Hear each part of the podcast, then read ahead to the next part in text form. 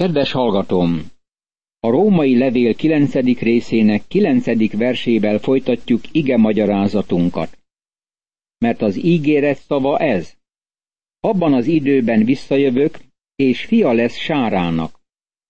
Az ígéret gyermekei nem azok, akik hittek valamiben. Izsák nem hitt, mielőtt megszületett volna. Izsák volt az ígért utód. Isten megígérte, és Isten megtartotta ígéretét. Most érkezünk bizonyos erős nyilatkozatokhoz. De nem csak ezt az esetet lehet említeni, hanem Rebekáét is, aki egytől fogant a mi atyánktól, Ízsáktól. Római levél, 9. rész, 10. vers. Izsák és Rebeka is az isteni kiválasztásnak ezt az alapelvét illusztrálja. Még ugyanis meg sem születtek gyermekei, és nem tettek semmi jót vagy rosszat, de hogy az Istennek kiválasztáson alapuló elhatározása érvényesüljön. Római levél, 9. rész, 11. vers. Jól lehet ez egyes fordításokban zárójelben áll, igazsága mégis rendkívül nagy fontosságú. Egyes magyarázatok szerint Isten elutasította Ismáelt. Ez nem lehetséges Izsák és Rebeka gyermekei esetében. Ezek a gyermekek ikrek voltak. Isten elvetette az elsőszülöttségi vonalat, és a fiatalabb fiút választotta ki. Akkor Jákób még nem tett jót, és Ézsau még nem tett gonoszat. Ez nem a születésen alapul, mert az azonos volt, és nem nyugszik sem jellemükön, sem tetteiken. Pál úgy írja le, hogy az egész döntés Istennek a kiválasztáson alapuló céljától függ. Aztán tovább magyarázza a nyilatkozatot, hogy az nem cselekedeteken, hanem Isten elhívásán alapul. Mégis ebben a versben az elhívás nem a megváltásra szól. Ne a cselekedetek alapján, hanem az elhívó akarata szerint megmondatott Rebekának, hogy a nagyobbik szolgálni fog a kisebbiknek. Római levél, 9. rész, 12. vers. Ez idézet Mózes első könyve 25. fejezetének 23. verse alapján, amit még a két fiú születése előtt adott Isten. Az Úr pedig ezt mondta neki. Két nép van méhedben, két nemzet válik ki belsődből. Egyik nemzet erősebb lesz a másiknál, de a nagyobbik szolgál a kisebbnek. Úgy, ahogyan megvan írva. Jákóbot szerettem, Ézsaut pedig gyűlöltem. Római levél, 9. rész, 13. vers. Ez idézet az Ószövetség utolsó könyvéből. Malakiás könyve, első rész, második és harmadik vers. Ezt a nyilatkozatot nem tette addig, amíg a két fiú élt, és két nemzet származott tőlük, ami körülbelül kétezer évvel később történt, és hosszú történelem volt mögöttük. Egy teológiai hallgató egyszer azt mondta dr. Griffith Hamesnek, hogy neki problémája van ezzel az ige szakasszal, mert nem tudja megérteni, hogy Isten miért gyűlölhette Ézsaút. Dr. Thomas ezt felelte. Nekem is problémám van azzal az ige szakasszal, de az enyém egészen más. Nem tudom megérteni, hogy Isten miért szerette Jákóbot. Ez nagy probléma. Könnyű meglátnunk, hogy Isten miért vetette el Ézsaut. Ő a földieknek élt, istentelen volt, eltelve gőggel, és tőle származott egy nemzetség, amely Isten nélkül akart élni, és hátat fordított neki.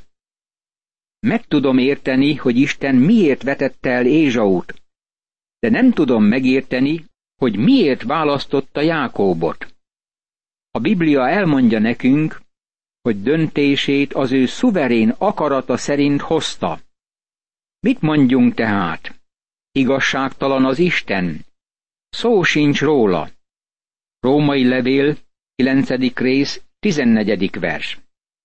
Mit mondjunk erre? Vajon igazságtalan Isten? Szó sincs róla. Nem lehetséges. A válasz egy hatalmas nem. A testies ember lázad Isten szuverenitása ellen. Ha Isten ilyen alapon választ, akkor az ember azonnal azt mondja erre, hogy ez igazságtalanság. Miért igazságtalanság? Vannak olyan emberek korunkban, akik tapsolnak bizonyos vezető embereknek, akik előtérbe kerülnek egyik napról a másikra. Nyilvánvalóan sohasem tudom meg az igazságot, de rossz döntéseket hoznak hivatali idejük alatt, és az emberek sorsa rosszabbodik miatta. Mégis valamelyikük megint olyan magas szavazati arányt kap a tisztség betöltésére. Az az érdekes, hogy sokszor nem kérdőjelezzük meg az emberek döntését, de megkérdőjelezzük Isten döntését. Barátom, jól lehet nem avatkozhatunk bele Isten intézkedéseinek misztériumába, mégis bízhatunk abban, hogy ő nem követel igazságtalanságot. Nem kerülhetjük el a kiválasztás tanát, és nem tudjuk összeegyeztetni Isten szuverén választását az ember szabad akaratával. Mind a kettő igaz. Ne felejtsük el, hogy ez az ő világegyeteme. Ő szuverén. Én egy kis földi teremtmény vagyok, és ő elveheti tőlem az életet a következő pillanatban. Van-e bátorságom, hogy fölállva a szemébe nézzek és megkérdezzem, hogy mit miért tesz? Ez a legrosszabb lázadással lenne azonos. Meghajlok teremtőm és megváltóm előtt, tudva, hogy akármit dönt, helyesen teszi. Egyébként is, ha nem szereted, amit cselekszik, talán el kellene költöznöd világegyeteméből, és egy másikat kellene indítanod, hogy ott megalkothasd a magad szabályait. De ameddig Isten világában élsz, neked az ő szabályait kell követned. A kisembernek szükséges meghajtania kemény nyakát és makacs térdét a mindenható Isten előtt, és ezt kell mondania. Benned nincs igazságtalanság. Hiszen így szól Mózeshez. Könyörülök, akin könyörülök, és irgalmazok, akinek irgalmazok. Római levél, 9. rész, 15. vers. Ahogy emlékszünk rá, Mózes látni akarta Isten dicsőségét. Isten valójában ezt mondta neki. Megmutatom neked, Mózes, de nem azért teszem ezt, mert te Mózes vagy. Mózes nagyon fontos személy volt. Ő vezette Izrael gyermekeit át a pusztán. Isten így szól. Irgalmazok annak, akinek irgalmazok. Ezt értett teszem, de nem azért, mert Mózes vagy, hanem azért, mert én Isten vagyok. Tudod-e, hogy Isten miért vált meg? Nem azért, mert az vagyok, aki vagyok, hanem azért, mert ő Isten. Ő döntött így, és én meghajlok előtte. Ezért tehát nem azé, aki akarja, és nem is azé, aki fut, hanem a könyörülő Istené. Római levél, 9. rész, 16. vers. Isten irgalmának kiterjesztése nem az emberi akarat elismerése, és nem is az emberi cselekedet jutalma. Az emberi akarat és a cselekedet nincs hatással Isten cselekedeteire. Az ember azt gondolja, hogy a saját választásai és erőfeszítései okozzák, hogy Isten irgalmasan tekintsen rá. Stifler tömören fejezi ezt ki a következő szavakban. Az akarás és a futás jelezheti az irgalom megnyerését, de nem lehet az irgalom alapja. Isten kiterjeszti kegyelmét, és ezt azért teszi, mert ő Isten. Kik vagyunk, hogy ezért felelősségre vonjuk? Ma is megalázom magam előtte, mert így szól az írás a fáraóhoz. Éppen arra rendeltelek, hogy megmutassam rajtad hatalmamat, és hogy hirdessék nevemet az egész földön. Ezért tehát akin akar, megkönyörül, akit pedig akar, megkeményít. Római levél, 9. rész, 17. és 18. vers.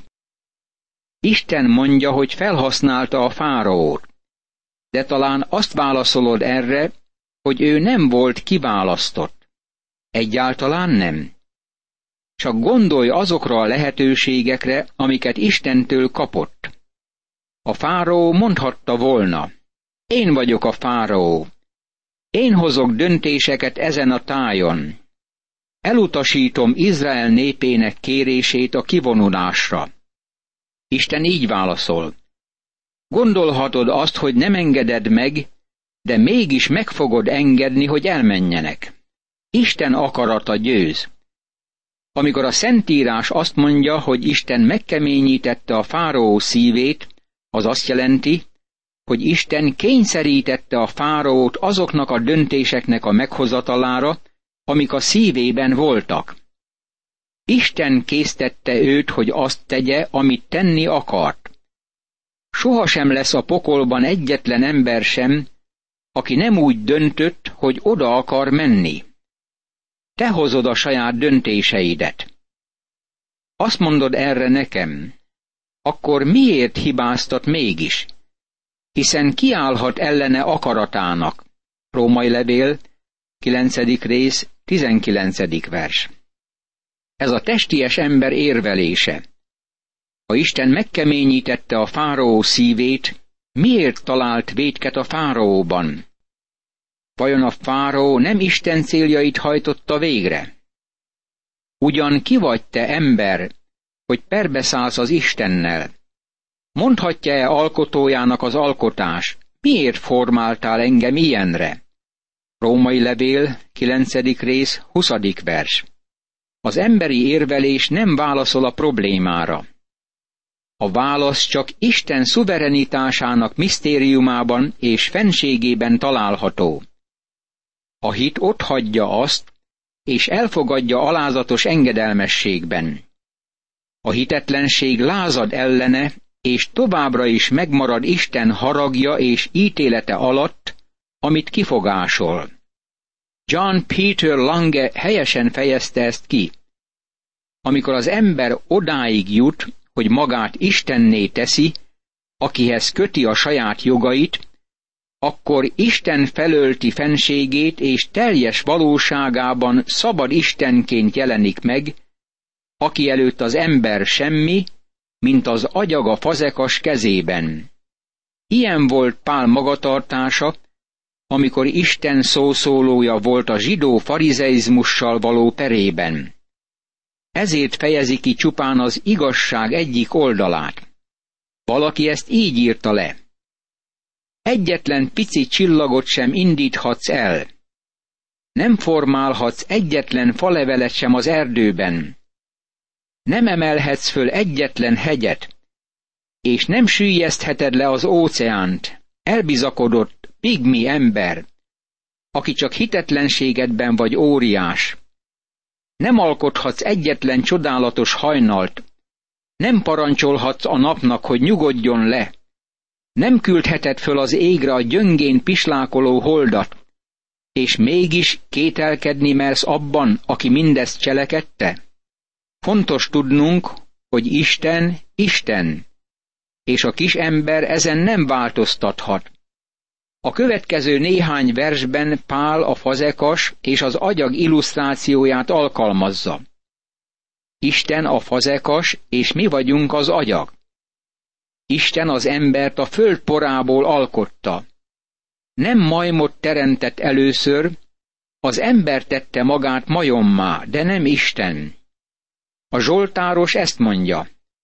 Emlékszik rá, hogy porból lettünk. 103. Zsoltár, 14. vers. Mi olykor ezt elfelejtjük. Ahogy valaki mondta, amikor a por elbízza magát, akkor sár lesz belőle.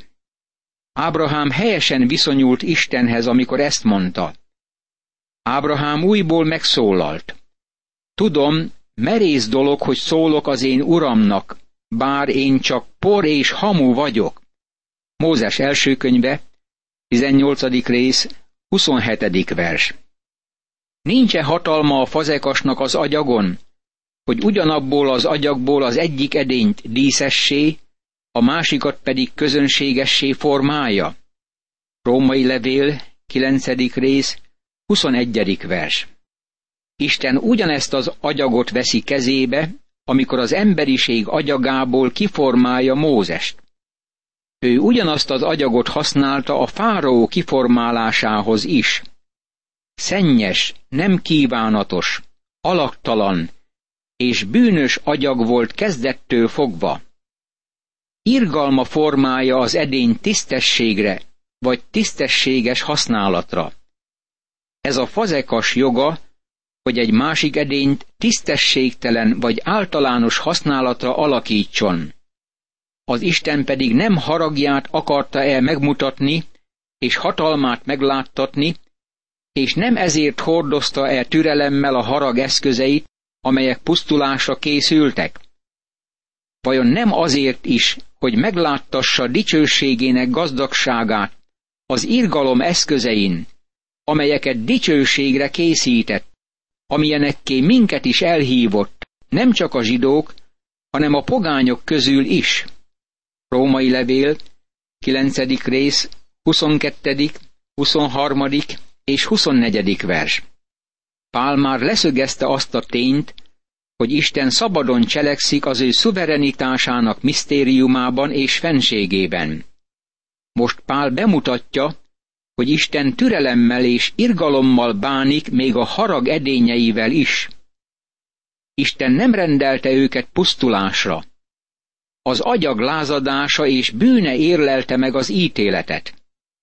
Istennek igaza lenne, ha azonnal ítéletet gyakorolna, de ezekkel az edényekkel nem úgy bánik, mint élettelen agyaggal, hanem mint szabad akarattal rendelkező teremtményekkel. Ő elég lehetőséget adott nekik, hogy kinyilatkoztasson bármilyen hajlamot, ha van bennük hajlam az Istennek való engedelmességre. Jól lehet, Isten gyűlöli a bűnt, neki el kell ítélnie a bűnt végleges módon.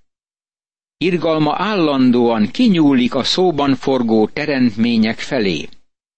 Godé azt mondja, hogy a harag edényei a zsidó nép tagjai, akiket elpusztította Krisztus után hetvenben. Ugye emlékszel rá, hogy Jézus meghirdette ezt a pusztulást, de sírt a város fölött, és így imádkozott. Atyám, bocsáss meg nekik! Amikor a végítélet eljött Krisztus után hetvenben, Isten megtartotta a maradékot. Ők voltak az irgalom edényei. Ez a fejezet végső szakasza. Pál nagyon világossá tette, hogy Izrael népét Isten az ő szuverén akaratából és nem érdemük miatt választotta ki. Isten nem csak egy nemzetet választott ki, és nem csak ahhoz a nemzethez tartozókat váltotta meg, hanem azokat, akik hozzáfordultak, vagyis mindig a maradékot, és a pogányok közül is kihív egy népet ebben a korban az ő nevéhez. Hóseás szerint is ezt mondja. Azt a népet, amely nem az én népem, hívom az én népemnek, és azt, amelyet nem szeretek, szeretett népemnek. És úgy lesz, hogy azon a helyen, ahol megmondtam nekik, nem az én népem vagytok ti, ott fogják őket az élő Isten fiainak nevezni. Római levél, 9. rész, 25. és 26. vers.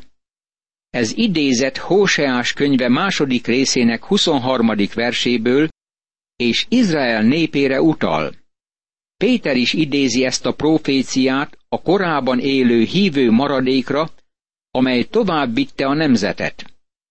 Népének, amely Krisztushoz fordult, ezt mondja. Ti azonban választott nemzetség, királyi papság, szent nemzet vagytok, Isten tulajdonba vett népe, hogy hirdessétek nagy tetteit annak, aki a sötétségből az ő csodálatos világosságára hívott el titeket, akik egykor nem az ő népe voltatok, most pedig Isten népe vagytok, akik számára nem volt irgalom, most pedig irgalomra találtatok. Péter első levele, második rész, kilencedik és tizedik vers. A második profécia Hóseás könyve első részének tizedik verséből van, és a pogányokra mutat, akik a föld tájain élnek, és Krisztushoz fordulnak most és a jövőben. Ahogy Jakab kifejezi, hogy keresse az emberek maradéka az urat, és mindazok a pogányok, akik között elhangzik az én nevem. Így szól az Úr, aki ezt véghez viszi. Apostolok cselekedetei, 15. rész, 17. vers. Isten így érte el Európát. Nem azért küldte az evangéliumot Európába, mert az emberek felsőbbrendűek voltak ezen a helyen. A fehér faj némelyik tagja azt gondolja, hogy felsőbbrendű a feketékkel szemben. Nem vagyunk felsőbbrendűek. A kínaiak jóval megelőzték őseinket abban a korban. Az én ősöm és talán a tied is Európa erdőiben lakott. Családom egyik ágáról azt olvasom, hogy a legszennyesebb és legaljasabb néphez tartozott, aki valaha élt a föld hátán. Azt gondolod, hogy Isten azért vitte az evangéliumot hozzájuk, mert felsőbbrendűek voltak. Ez egyáltalán nem így történt. Ezért tehát nem azé, aki akarja, és nem is azé, aki fut, hanem a könyörülő Istené. Római levél, 9. rész, 16. vers. Hálát adok ezért Istennek, mert ez olyan csodálatos. Istenem, újból magasztallak a kegyelemért, mert az olyan csodálatos az én szemem előtt is. Különösen azért adok hálát neked, hogy egy ilyen bűnöst is elfogadtál, mint amilyen én vagyok, mert szerettél engem, és fiadat, az Úr Jézus Krisztust áldoztat fel értem. Köszönöm ezt neked mindörökké. Ámen.